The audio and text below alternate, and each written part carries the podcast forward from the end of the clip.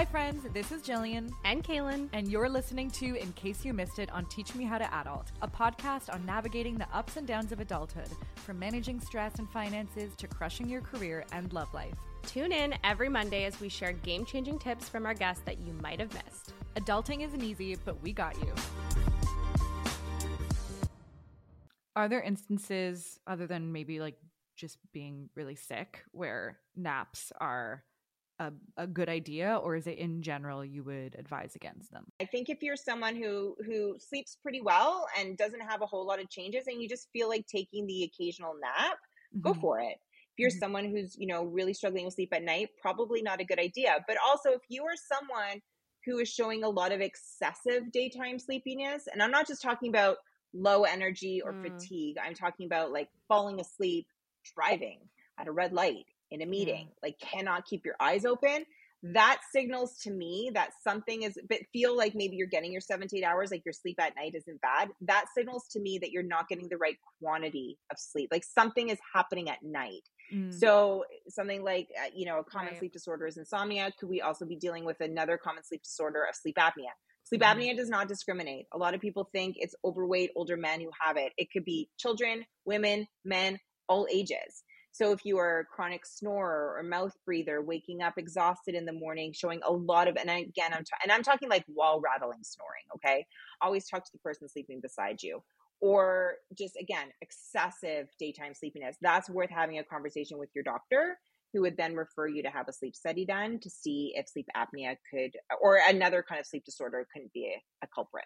So if you wanted to have a power nap let's just say you maybe you didn't have the best night's sleep but you you're like your sleep is normally good and you want to have a power nap speaking for a friend for today um asking for a friend what is like the ideal time? Under 60 minutes? What would you suggest? If someone's just needs a little if you just need that little power nap, the best thing you can do is take like a 15 to 20 minute nap, a short nap.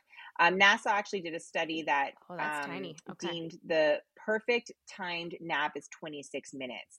Because what happens when we're getting into that 30 to 60 minute mark for naps, again, coming back to the stages of sleep we get per cycle, you're likely waking up in a deeper state of sleep at that point, And that's where you get it's called sleep inertia. So it's like a sleep hangover, mm. like you're feeling foggy. But you know, when yeah. you take a nap and you actually feel yes. worse when you wake yes. up than when you originally went down for that nap, yeah. right? And people who wake up grumpier. exactly. Oh, yeah. I'm the worst when someone wakes me up from a nap. Sorry, Gabe.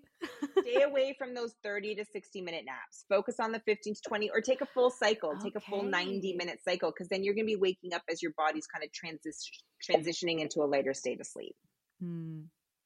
Okay, that's a great okay, tip. And then tip. also uh, chugging a coffee before you go down if it's like a 20 minute nap. I think that can be a nappuccino. A nappuccino. I love that. A nappuccino. That's adorable. And they work. It works. That's, yeah. that's, a way of living. You know, My, I'm getting shirts made with that on it. It's nappuccino time. Yes. We'll send you some royalties for that. No, my friend Lindsay does that all the time. And I was like, Are you crazy? You're not going to be able to sleep. But she wakes up like chipper yeah. AF after she oh, has her nappuccinos. For, for those listening, is you drink a cup of coffee before you go to, uh, to sleep. Takes about you know 15 to 20 minutes for the caffeine to metabolize in your body so if you take a nice 15 to 20 minute nap then as you wake up, you're waking up feeling refreshed from your nap as the caffeine's hitting you, and away you go. Mm, I love that. The incre- like the increments of time or the uh, the sleep phases is also, I think, helpful to keep in mind because I know a lot of people set pre alarms and like and assume that they're going to go mm-hmm. back to sleep and snooze and all of that. It drives me. I mean, I'm I can be a snooze hitter when I'm exhausted, but like I don't live my life based on like I will set my first alarm an hour before I get up and then a half an hour before and then and when people do that I'm like stop because it disturbs me but also because it's probably like screwing up their like they might wake up more tired each time if they're yeah. waking up in the middle of a of a cycle because you keep dozing yeah. off. Yeah, absolutely. Uh, yeah, the snooze button is is something that I always say try to avoid if you could do it in the morning. And I know that's hard because listen, I'm also guilty of the snooze button. Um, but the best thing you can do is set your alarm away from your bed so that you have to physically get out of bed to turn it off because then you probably mm, won't get back into bed unless maybe yeah. you do um, but yeah you know you're just kind of tricking your body into yeah. thinking that it's awake and asleep and awake and asleep and you'll probably feel worse the last time you hit the snooze than when you alarm clock originally went off. So, It's you know, the best thing you can do is, and it's again, it all comes down to that procrastination. You're just procrastinating the wake up, right? Which is Yeah. what we want to be super consistent with. Try to not check into the outside world for at least 30 minutes after you wake up.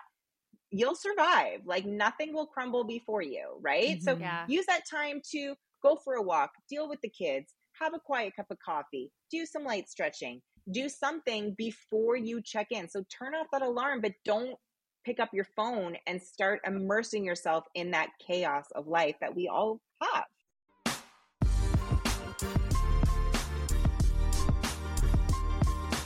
Thanks for starting your week with us. If you enjoyed today's In Case You Missed It, check out our show notes for the full episode. We would love it if you subscribed, left us a comment or a rating, and followed us on Instagram. See you next time.